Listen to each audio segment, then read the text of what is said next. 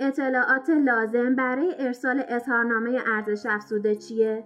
قبل از ارسال اظهارنامه ارزش افزوده نیاز هست مدارک مربوط به خرید و فروش یا واردات و صادرات یا هزینه ها و معاملات خود را در طی یک فصل بررسی و جنبندی و در نهایت مبالغی را که برای ارسال اظهارنامه ارزش افزوده لازمه تعیین کنید. مبالغ مورد نیاز عبارتند از مبالغ مربوط به فروش و صادرات کالا و خدمات به تفکیک مشمولیت و معاف بودن. دو مبالغ مربوط به خرید و واردات کالا و خدمات به تفکیک مشمولیت و معاف بودن و مالیات های پرداخت شده. 3.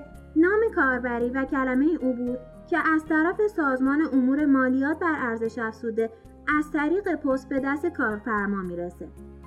اگه احساس می‌کنید بعضی از کلمات براتون نامفهومه یا می‌خواهید بدونید اظهارنامه ارزش افزوده به چه صورت ارسال میشه می‌تونید ویدیو مربوط به آموزش ارسال اظهارنامه ارزش افزوده رو در سایت مدیران محاسب آرمان مشاهده کنید و همچنین می‌تونید لیست و مدارک مورد نیازتون رو از طریق ربات مدیران محاسب آرمان دریافت کنید و به فایل های آموزشی دیگه ما دسترسی داشته باشید.